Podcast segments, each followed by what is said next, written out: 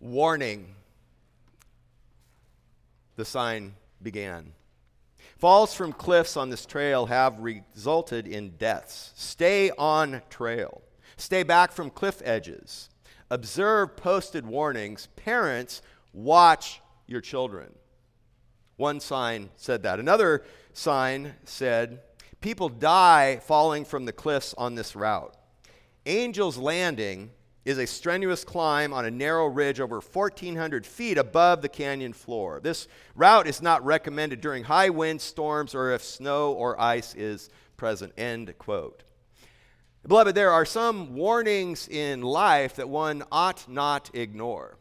There may be some that one can ignore. I don't know if they still have them, but they used to have on, I think, pillows and mattresses little warning labels saying, don't remove these. I think even at times under the penalty of law. I never quite understood that. It's my mattress, it's my pillow. If I want to take the little thing off, I'll, I'll do it. I mean, not that I ever would. I, you know, but. but, beloved, again, there's some you may ignore, some you may not. One thing we know is when God gives a warning, you ought not ignore it. Beloved, please open your Bibles to the book of Hebrews. Beloved, the book of Hebrews, this magnificent sermonic epistle, begins in a most powerful way, perhaps more so than any other book in the New Testament, other than perhaps the exception of the Gospel according to John. What's interesting in chapter 1, in the 14 verses there, there are no commands, there are no exhortations, explicit commands, explicit exhortations. There is only declaration. Declaration of the all superiority and supremacy and wonder and majesty and dignity of the Son, of Jesus Christ, the person and work of Christ. He is creator, He is the inheritor, He is the heir of all things that He has created. What He who he is, first and foremost, and what he has done his lordship, his sonship, his worship, his authority, his eternality, his immutability, his ultimate victory, his ultimate victory over Satan and the supernatural forces of darkness, over sin, all for his glory. And it's interesting as we consider that that opening chapter contained no commands. It might even draw our minds to many of the writings of the Apostle Paul, for example, Ephesians 1 through 3, where there's only one command in the first half of the book, and then there's multiple commands in the latter part of the book. But what we know is even in portions of Scripture where God doesn't give a direct exhortation or command, we understand that all of Scripture demands a response. Uh, sometimes it is explicit, and that is precisely what we find here in chapter 2, verses 1 through 4. Our passage this morning, beloved, is the book of Hebrews, chapter 2, verses 1 through 4, and it is namely the demand for a response based on all the rich, deep, doctrinal discourse of chapter 1 surrounding the man, the God man, Jesus Christ. Beloved, hear the word of God as I read Hebrews 2, beginning in verse 1. For this reason, we must pay much closer attention to what we have heard, lest we drift away from it. For if the word spoken through angels proved unalterable, and every transgression and disobedience received a just recompense, how shall we escape if we neglect so great a salvation? After it was at the first spoken through the Lord, it was confirmed to us by those who heard. God also bearing witness with them, both by signs and wonders, and by various miracles, and by gifts of the Holy Spirit according to his own will.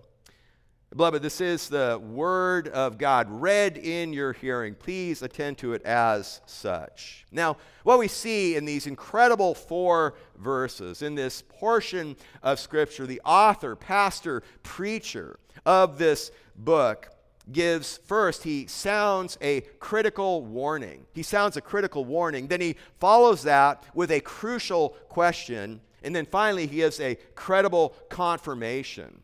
And the reason why he's doing this is because he understands the frailty of humans, even new creatures in Christ Jesus. We are in this body of death. We have a new inner man or a new inner woman. But like the Apostle Paul says, we are trapped in this body of death. We deal not just with supernatural forces of darkness, not just with the temptations and the oppression and sometimes persecution of the world, but our own flesh. And so, because of that, he knows we are prone to wander. We are prone to leave the God that we love. We need to have the Lord take our heart and seal it and seal it for his courts above. That is the intent of why he first sounds a critical warning in verse 1. Now, having said that, this is the first of either five or six great warnings in this book. I haven't yet decided if there's five or six. By the time I get to the end, I'll have decided and tell you that I think there's either five or six. But there are five or six great warnings in the book of Hebrews interjections, interludes, where the author seemingly almost interrupts his train of thought to give a strong exhortation away from a certain behavior. They are, these warnings are literary guideposts, even as we walk through the book.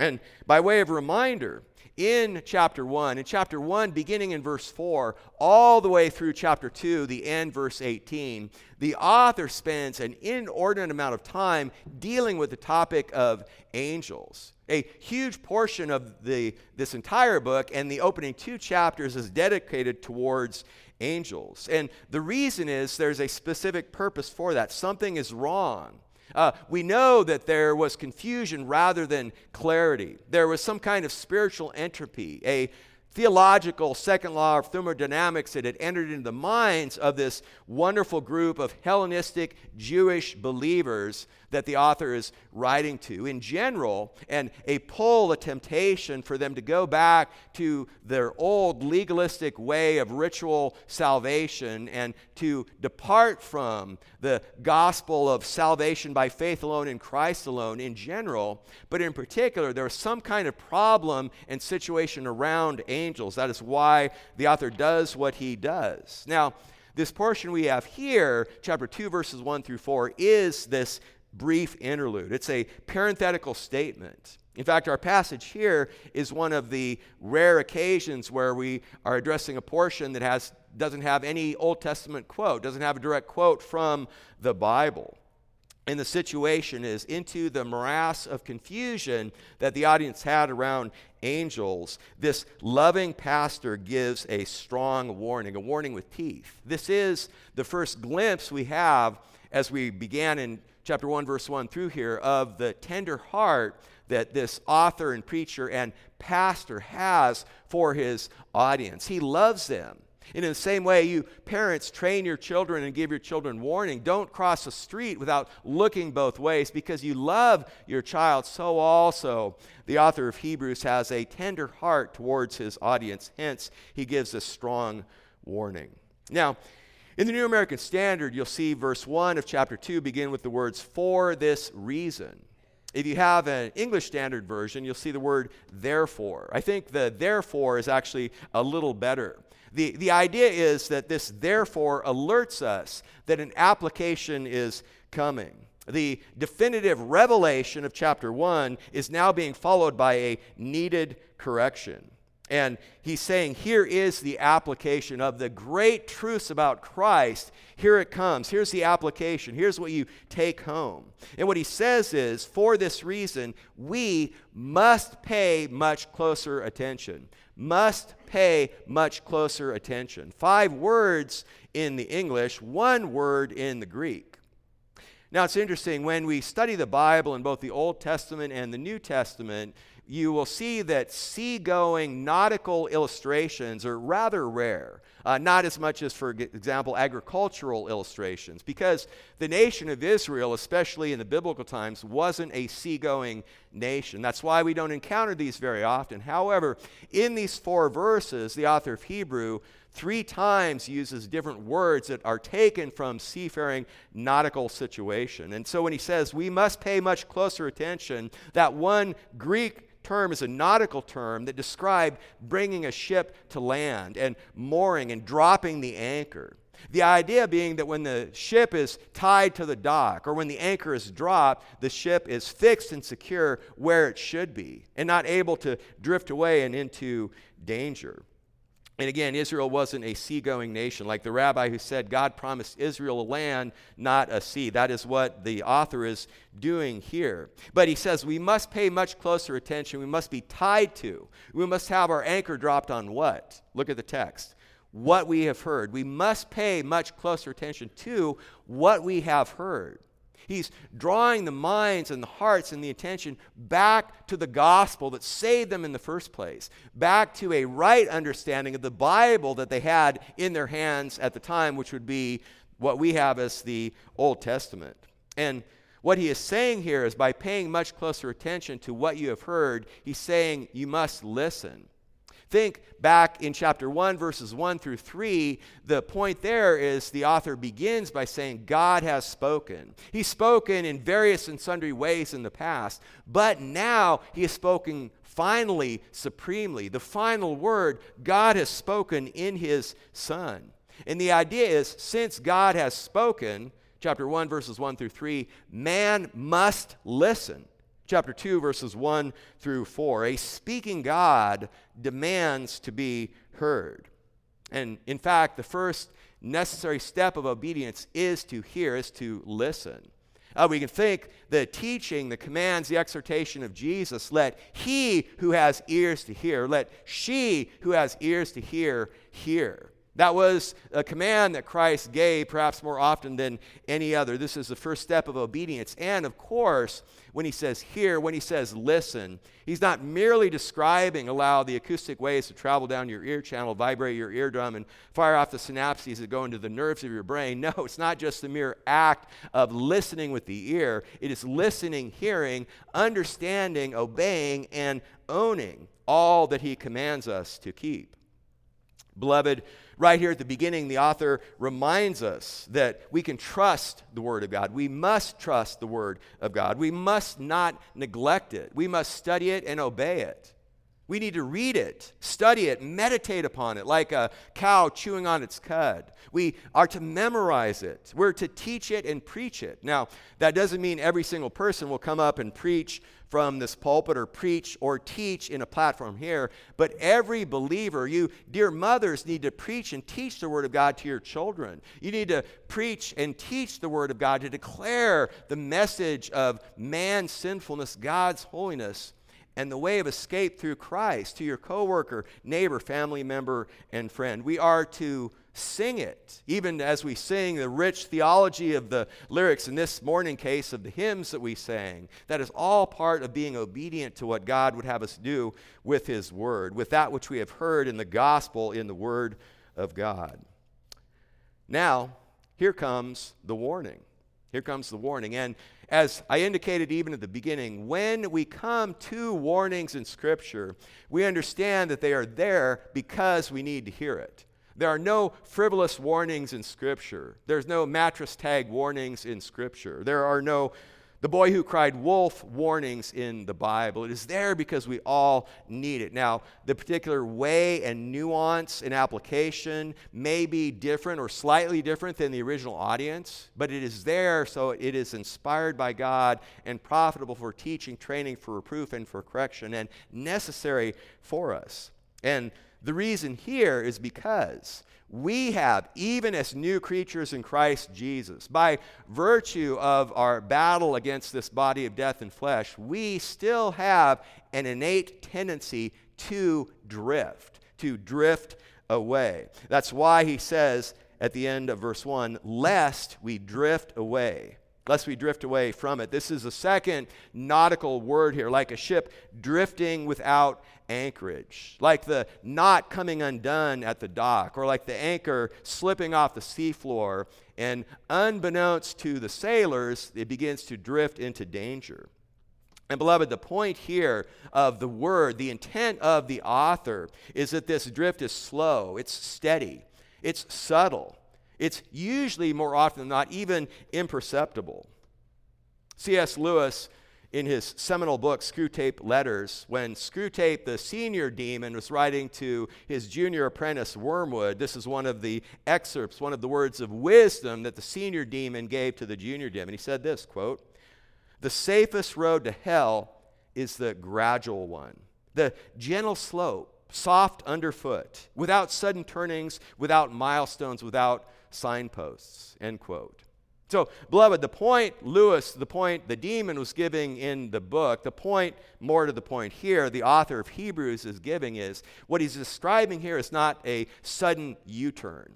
It's, we, we think of the kind of repentance that leads unto salvation. Repentance means we make an about face and march in the different direction. We turn from trusting ourselves and we turn in the other direction and trust Jesus Christ. It means we make an, a complete about face away from our old sinful way of thinking and deeds of the flesh to the fruit of the Spirit. Well, what he's talking about here is not that kind of radical turn. It's subtle. He's not talking about this kind of the deadly danger of drift is not running away from that which we have heard. It's not even walking away from it.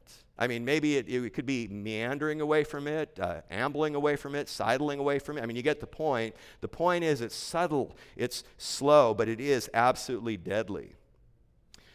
One author captured this deadly danger of drift with these words quote, Drifting is the besetting sin of today. And as the metaphor suggests, it's not so much intentional as from unconcern. Christians neglect their anchor, Christ, and begin to quietly drift away. The author asks the question what brings drifting? Well, for one thing, there, there's a tide of years. Many who were at one time professing fine Christians drifted away from their earlier better selves. They kept up appearances, but the years carried them far away from their early devotion.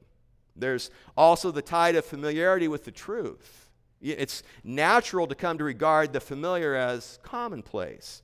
There's also the danger of the tide of busyness. In today's world, the multiplicity of cares and duties can overwhelm. And then the author gives this illustration. He says, A snowflake is a tiny thing, but when the air is full of them, it can bury you. And so also, the thousand cares of each day can insulate us from the stupendous excellencies of Christ, causing us to begin a deadly drift. Beloved, understand this. Going back to the original analogy of the author, the port doesn't drift from the boat. The boat drifts from the safety, security, and shelter of the harbor. In the same way, the Word of God doesn't drift from you or from me. We are the ones that are in danger of drift. The problem is not with the law, the problem is with the law breaker. And we can ask ourselves the question Has your prayer time, has your prayer time become more fleeting? Has your Bible study become harder? Has your gathering together to spur one another to good deeds and to receive the blessing and joy of fellowship encouragement? Has your gathering together become less important? Has sin in general or a sin in particular become easier? If the answer to any of these is the question, you begin to drift. That's the danger. That's the deadly danger. It's the age old story of a slight change in degree that leads into theological liberalism that leads to Pentecostal sensationalism, that leads to pragmatic compromise. The list can go on. This is a story of individuals, and this is a story of institutions, of churches, of seminaries, of missionary sending agencies. We know when an individual falls, he or she never falls very far. You don't have a godly man or a godly woman walking with the Lord who just stumbles and falls into deep sin. The catastrophic failure of a significant, horrific sin is the result of a bunch of smaller sins leading into it. In the same way, a church, a seminary, an organization doesn't just fall headlong into apostasy with one vote. It's a gradual process. That's what the author is bringing up. It's the recognition that a slight change in the compass can lead to disastrous navigational consequences. A mistied knot can come loose, and so the drift begins. This last weekend, I was so blessed to have all of my children here with me. Uh, Rebecca and Ryan flew f- for the entire weekend from California. I took Monday off to spend the day with Rebecca and Ryan, and we went to a climbing gym a half mile from my house. And it was a wonderful time with Rebecca and Ryan. And so went through the initial kind of introductory over, overview lesson from uh, the people there. And they talk about if you're the climber, you tie the rope in your figure eight, and then you strap it through your belt, and then you put it through so you have five different loops, and you make sure you have two fists of rope left, and everything's all set. When the climber is ready to go, the call sign is dude on rock. And then if the belayer, the one that's belaying him or her, the answer is rock on dude be that as it may, now that we've got those spiritual things covered. But the point here, beloved, is this you need to check the knot. If the knot is not what it should be, if there's three loops instead of five loops, the fall can be great. And the danger here is moral and spiritual laziness. It's being carried away imperceptibly by the cultural confusion of the day. It's where things begin, you allow things to go from firm to fuzzy, and next thing you know, you're a heretic or the organization is in heresy. If you'll allow a somewhat charged illustration, you may have heard the adage that you can vote your way into socialism, but you have to shoot your way out.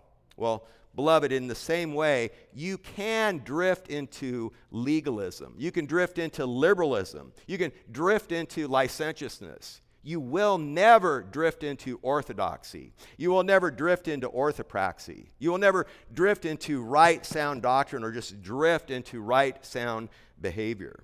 That is the danger. Now, for the original audience, for this group of Hellenistic Jewish believers, their temptation, their danger was to drift back to their legalistic ways. What is it for you and for me? We all face this danger. Is it liberalism, legalism, licentiousness, or something else? That's why the Word of God here is prevalent, it is necessary for us. In 18th century England, a child was born, Robert Robinson. Uh, Robert Robinson's father passed away when he was a very young child. As he grew up, he fell into the wrong crowd, and by the time he was 17 years old, he was a drunkard. And when he was 17, as a drunkard, not drunk at the time, but at the age of 17, as one far away from any element of grace and right behavior for the Lord, Robert Robinson went and heard a preaching of a man named George Whitefield, a powerful message bringing out the sinfulness of man and the righteous judgment of God on sin and the way of escape through Jesus Christ and faith in Christ alone. And it pierced Robinson's heart. For three years, he couldn't get away from that. Finally, God saved him. He gave a profession of faith and trust in Christ alone by faith alone at the age of 20 he began to grow and to walk with the Lord. And God had blessed this, this uh, young man with a powerful aspect of creativity, so much so that three years later, at the age of 22, in the year 1757, he wrote the hymn, Come, thou fount of every blessing, with the beautiful last stanza. Oh, to grace, how great a debtor daily I'm constrained to be. Let thy goodness, like a fetter, bind my wandering heart to thee. Watch this. Prone to wander, Lord, I feel it. Prone to leave the God I love. Here's my heart. Oh, take and seal it. Seal it for thy courts above. Like the hymns we sang, beautiful, rich. Now, the exact end of Robinson's story is uncertain. It's buried in the mist and fog of history. Many accounts, though, say that he himself drifted, that he himself wandered from the God he once professed to love, and later on in life went back to being a drunkard again. There are many accounts of one widely told story that says he was riding in a stagecoach one day, disheveled, reeking of alcohol. There was a woman in the coach with him, and she was humming her favorite hymn. And with a heart and desire to minister to this poor drunkard, she asked him if he was familiar with the hymn that she was humming. And the historical account says that his response was this quote, Madam, I'm the poor, unhappy man who wrote that hymn many years ago. And if I had them, I would give a thousand worlds to enjoy that feeling again. End quote. Beloved, the danger of drift is real. The battle we wage, the battle you and I wage, is against the tides of the world. It's, it's against the current of the flesh. It's against the supernatural forces of darkness. Orthodoxy and obedience are the oars we use to fight the strong current of spiritual drift. The marriage between theology and practice will keep us sailing forward in fidelity to the God whom we love, to the Savior, to the Lord whom saved us. Turn a few pages over to chapter 6, verse 19. The author captures this well. I'll begin reading in the middle of verse 18, Hebrews 6 we may have strong encouragement. We who have fled for refuge and laying hold of the hope set before us. Chapter 6, 19. This hope we have as an anchor of the soul, a hope both sure and steadfast, and one which enters within the veil, where Jesus has entered as a forerunner for us. Beloved, that is the anchor of our soul, and we avoid the deadly danger of drift by dropping the anchor of our soul in the deep waters of the Word of God. And even here, notice what Jesus says. Jesus doesn't say here, by way of exhortation, labor for me. He says, listen to me. He doesn't say, work for me. He says, watch me. He says, listen and learn, look and live. Look to Christ and live. Listen to Christ and learn. And by the way, right hearing, the kind of hearing that is embedded in this opening part, is far more a matter of the heart than a mere function of the ear. And that means that we ought not get lazy with our Bible. We should not neglect our prayer. We don't get lazy with our gathering together. All of these are parts of the way in which we avoid the deadly danger of drift. So, the author sounds a critical warning. He follows this with a crucial question. And what he does in verse 2 through the beginning of verse 3 is he describes the catastrophic consequences of this drift. At the beginning of verse 2, he says, For and this is a different word translated here, for, as in the New American Standard was translated as for back in verse 1. But what he's saying here, the for here, says that the application in verse 1 is going to be amplified by an explanation. So the author's oratorical imperative in verse 1 is followed by a rhetorical question, a crucial question. He says, For if the word spoken through angels proved unalterable, firmly grounded, steadfast, certain, more sure. This is the third nautical reference. This is a word unalterable that literally describes an anchor. And when he says, for if, the word if there, that is not an if as in maybe. That's an if as in definitely. You can almost understand it as saying, for since the word spoken through angels proved unalterable, firmly grounded, steadfast, and certain.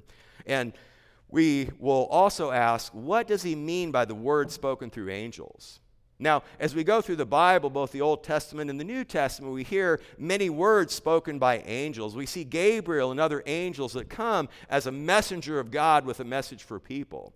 But I think when we look at the context here in Hebrews at a macro level, and especially right here in the contrast, he's specifically talking about the law. He's talking about the Mosaic covenant, the one biblical covenant that is a conditional covenant, the one biblical covenant where God said, If you do this, then I will do that. And we do know that the law, the Mosaic covenant, was ordained, or wasn't, it wasn't ordained, it was led by, well, actually, it was ordained by angels. It was ministered by angels. For example, Deuteronomy 33, verse 2, you read the words, The Lord came from Sinai and dawned on them from Seir.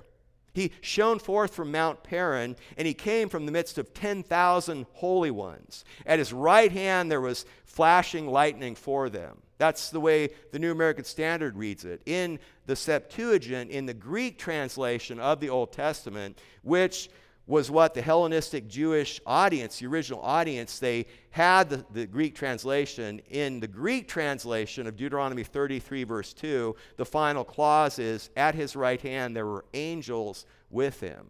Or we can think of the godly martyr Stephen. Right before Stephen was murdered and right before he was getting ready to go and enter into the presence of his Lord, in Acts 7, verse 53, Stephen said, The law as ordained by angels. Or the apostle Paul when he wrote to the Galatian church in Galatians 3:19 also said the law was ordained through angels by the agency of a mediator. So what he's talking about here is the old covenant and in contrast to the new covenant to the one that Christ bought. But in any event he says for if the word spoken through angels proved unalterable and every transgression and disobedience received a just recompense. Now, in Scripture, there are many different words in both the Old Testament and the New Testament to describe sin. The words that the author brings out here basically describes the sins of commission. That's the transgression. That's crossing the line that God says, Thou shalt not cross that line. And the sins of omission, the sins of disobedience, of not doing what God commands us to do. And both of these are deserving of the just recompense, of the righteous judgment of God. That's what, for example, God told the nation of Israel. In Deuteronomy 30, verse 19, God said to them, I have set before you life and death, the blessing and the curse. So choose life in order that you may live, you and your descendants. Beloved, in the Old Testament, in the New Testament, uh, in all of the Bible, the theme is obey and live, disobey and die. Now, we understand that we can't obey the law. That's where Christ comes in. But even as new creatures in Christ Jesus, there is life in obedience, in observing what God commands us. And there is, can even be death, providentially speaking, not eternal death, but live oh, excuse me, obey and live, disobey and die is a central theme of Scripture. Now, what the author uses here in Hebrews 2, verse, or yeah, Hebrews 2, verse 2 and 3, is he goes from the lesser to the greater. This was a common argument, a common rhetorical method, a common method of argumentation for both rabbinical circles and Hellenistic circles. To go from something that is true and well known lesser to the greater, to make the lesser amplify the greater. And what he's saying here is since that was true then, that just recompense was due them with the gift of the law, how much more so will the just recompense be? With the gift of the gospel. That's why he says at the beginning of verse 3 How shall we escape if we neglect so great a salvation? If we're unconcerned with so great a salvation, if we care nothing about so great a salvation, if we are paying it no attention. And what he's saying is since they in the Old Testament didn't escape when they disobeyed the law, how could we possibly hope to escape when we disobey the gospel? Turn over a few more pages, chapter 10. Look at verses 28 and 29. The author will again bring this up with different words. Hebrews 10, verse 28, he says, Anyone who has set aside the law of Moses dies without mercy on the testimony of two or three witnesses. Verse 29 How much more severe punishment do you think he will deserve who has trampled underfoot the Son of God? And has regarded as unclean the blood of the covenant by which he was sanctified and has insulted the spirit of grace. So, when the author in verse 3 of chapter 2 says, How shall we escape so great a salvation? the simple, obvious to all answer to everyone is, We can't. We won't. We can't escape that. There is no escape. There is no hope. There's no forgiveness. There remains no sacrifice for one who would neglect and desert so great a salvation. It's interesting because many times you may have heard this before. People, usually unsaved people, but maybe even confused saved people, have some kind of idea that, well, the God of the Old Testament was a judging God, but the God of the New Testament is, is more merciful. That's flat out not true. It's the same God, same judgment all the way through. However, if we are to even approach it from the perspective here, in terms of the judgment, actually the judgment in the New Testament is more severe. than the judgment in the Old Testament because the greater the light, the more revelation, the severer, the more severe the judgment. You might be familiar with the story of Edmond Dante and his time in the horrific prison Chateau d'If. Uh, this is under the banner of the story, The Count of Monte Cristo. He was an innocent man who was unjustly imprisoned for 14 years. Eventually, he was able to find a way of escape.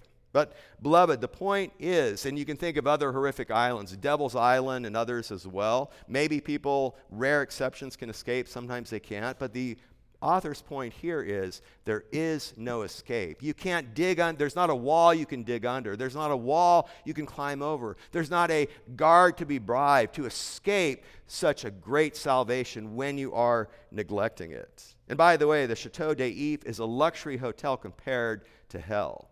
And would we expect the Count of Monte Cristo to want to go back and become a resident of Chateau des d'If? That's the author's point here. Why would you go back to that system? Why would you go back to the bondage of the fetters of a man made system rather than the grace of God? Beloved, dear friend, the gospel is good news for those who trust in Christ alone by faith alone, for those who repent of their sin. The gospel is terrible news to those who don't, because the killing of the body is nothing compared to the punishment of the body and soul in everlasting hell. And that was Christ's message in Luke chapter 12 in the first few verses. If we would not die in our sins, then we must not live in our sins. That's the bad news. That's the terrible news. That's the warning.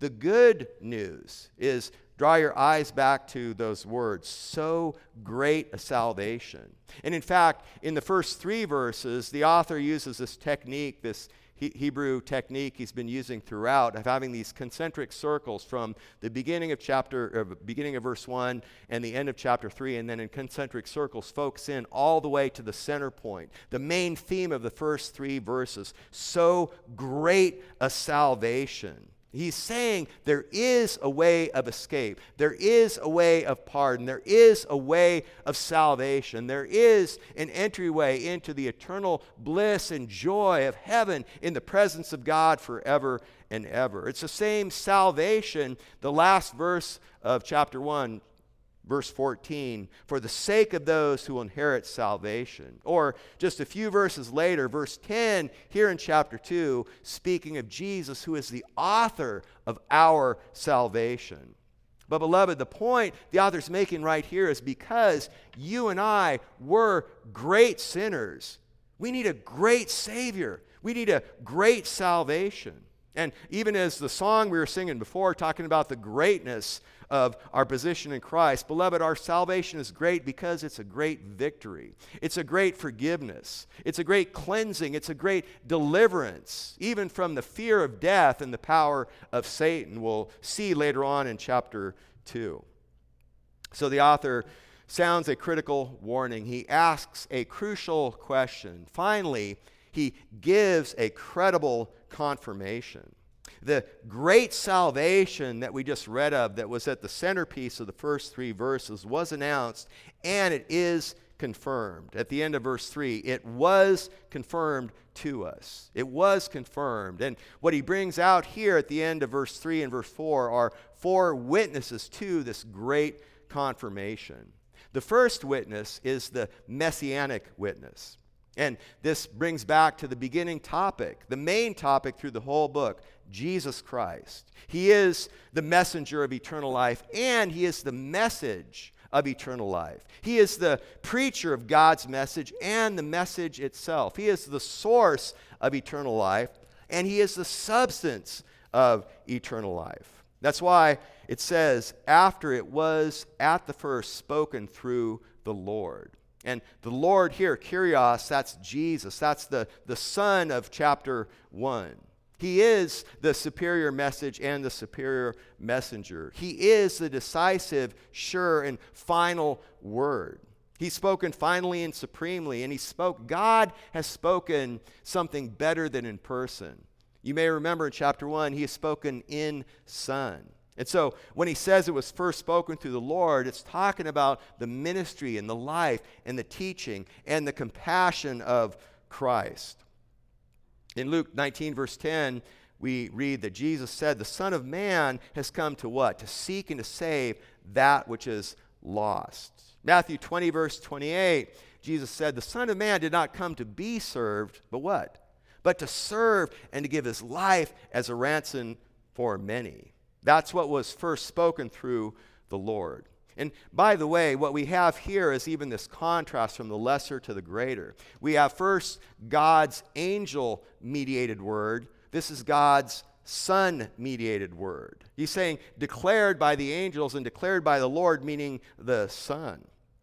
So the first witness is a messianic witness. The second witness is an apostolic witness. We continue, it was confirmed to us by those who heard. This is the first generation of believers that were eyewitnesses and ear witnesses, especially the apostles. They were ear witnesses and eyewitnesses of the teaching, deeds, suffering, death, resurrection, and ascension of Jesus. And the apostles do this with divine commission and divine authority. We see that throughout the New Testament. And just a note here uh, we, the, the author of Hebrews does not identify himself. We covered this in the opening introduction. When we look at this incredible sermonic epistle, we look at the style, the grammar, the vocabulary, and that by itself dictates there's no way the Apostle Paul wrote this. But this verse right here is the final end word. This is the absolute slam dunk that the Apostle Paul didn't write this because the author groups himself in this second generation of believers who didn't personally hear or see Christ, but are relying on the apostolic witness of those in the first generation who did. So there's a messianic witness, apostolic witness, a third witness.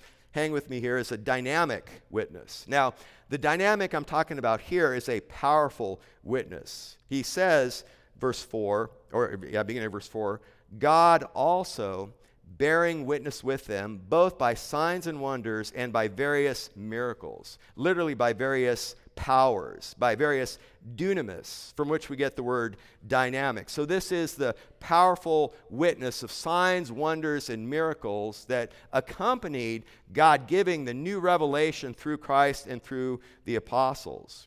Now, this verse here, Hebrews 2 3, is a companion passage with 2 Corinthians 12 12. 2 Corinthians 12 12, the Apostle Paul wrote these words The signs of a true apostle were performed among you with all perseverance by signs and wonders and miracles, speaking in the past. Same thing here. The signs, wonders, and various miracles in Hebrews 2 3 were performed, were confirmed in the past. When we look at signs, wonders, and miracles in the New Testament, we only see them being spoken of as though they were still happening in the three earliest epistles in Galatians, Romans, and 1 Corinthians. The later epistles don't even mention sign, wonders, and miracles except Hebrews and 2 Corinthians, where they speak of it as in the past or in Second Thessalonians where they're talking about false signs and wonders. Now, why is this? Why did God do it that way that only the early epistles? And it is because, beloved, namely this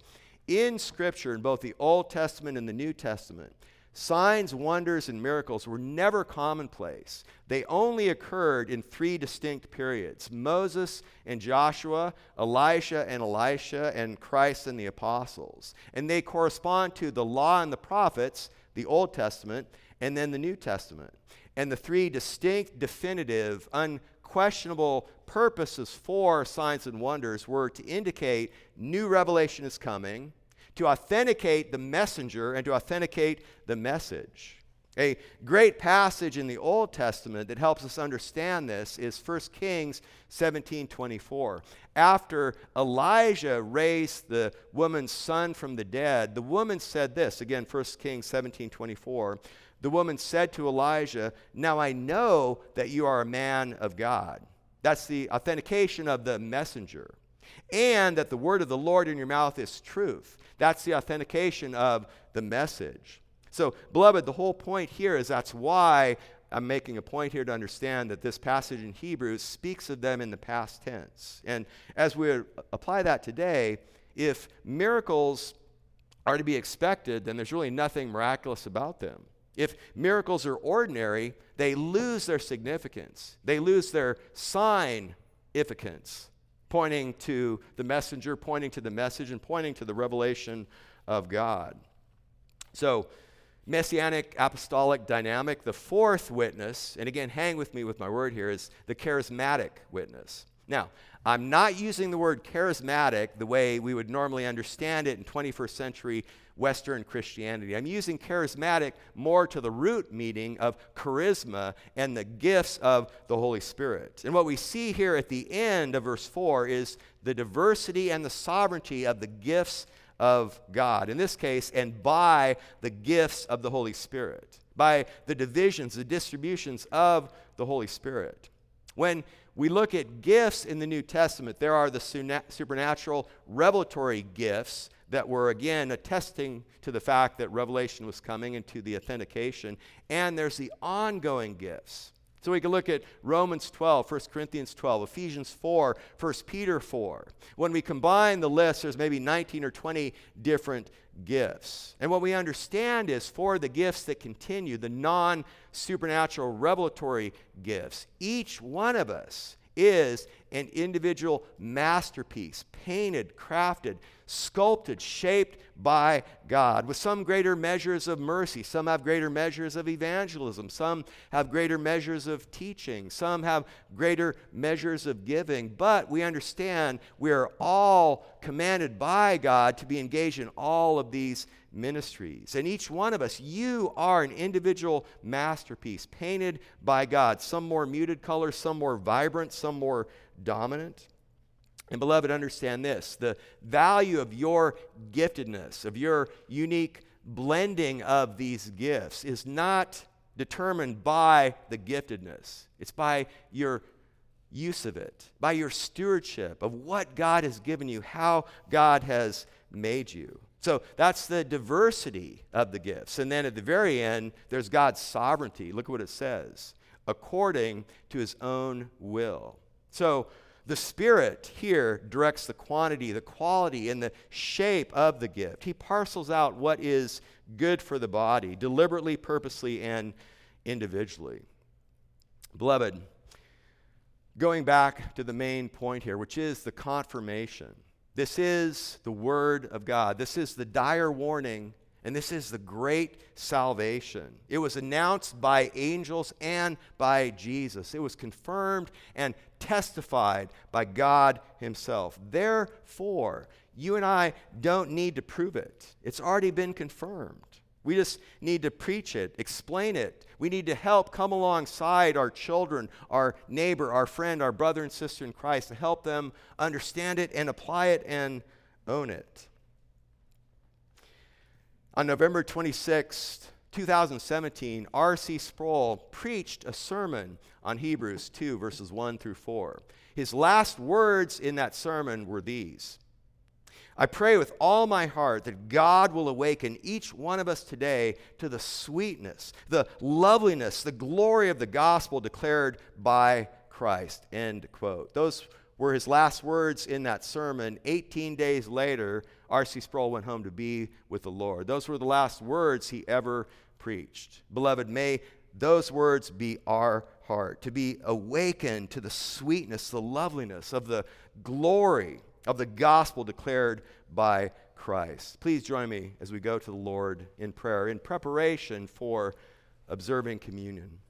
Lord God, we praise you and thank you. We thank you, Lord Jesus, for your great love, for the great salvation. We praise you and thank you, Lord, for the warnings that we all need. Lord, help us to be mindful of ourselves, to be careful, to not allow ourselves to begin to drift. Thank you for the body of Christ and the blessing and the joy of ministering and loving and exhorting and encouraging and rebuking one another in this great endeavor for your glory and for our joy. And Lord Jesus, even now, as we approach the communion table, we remember the great price you paid on our behalf, which is at the center of this great salvation. It is for your glory and for your honor, Lord Jesus, that we pray and that we do this thing.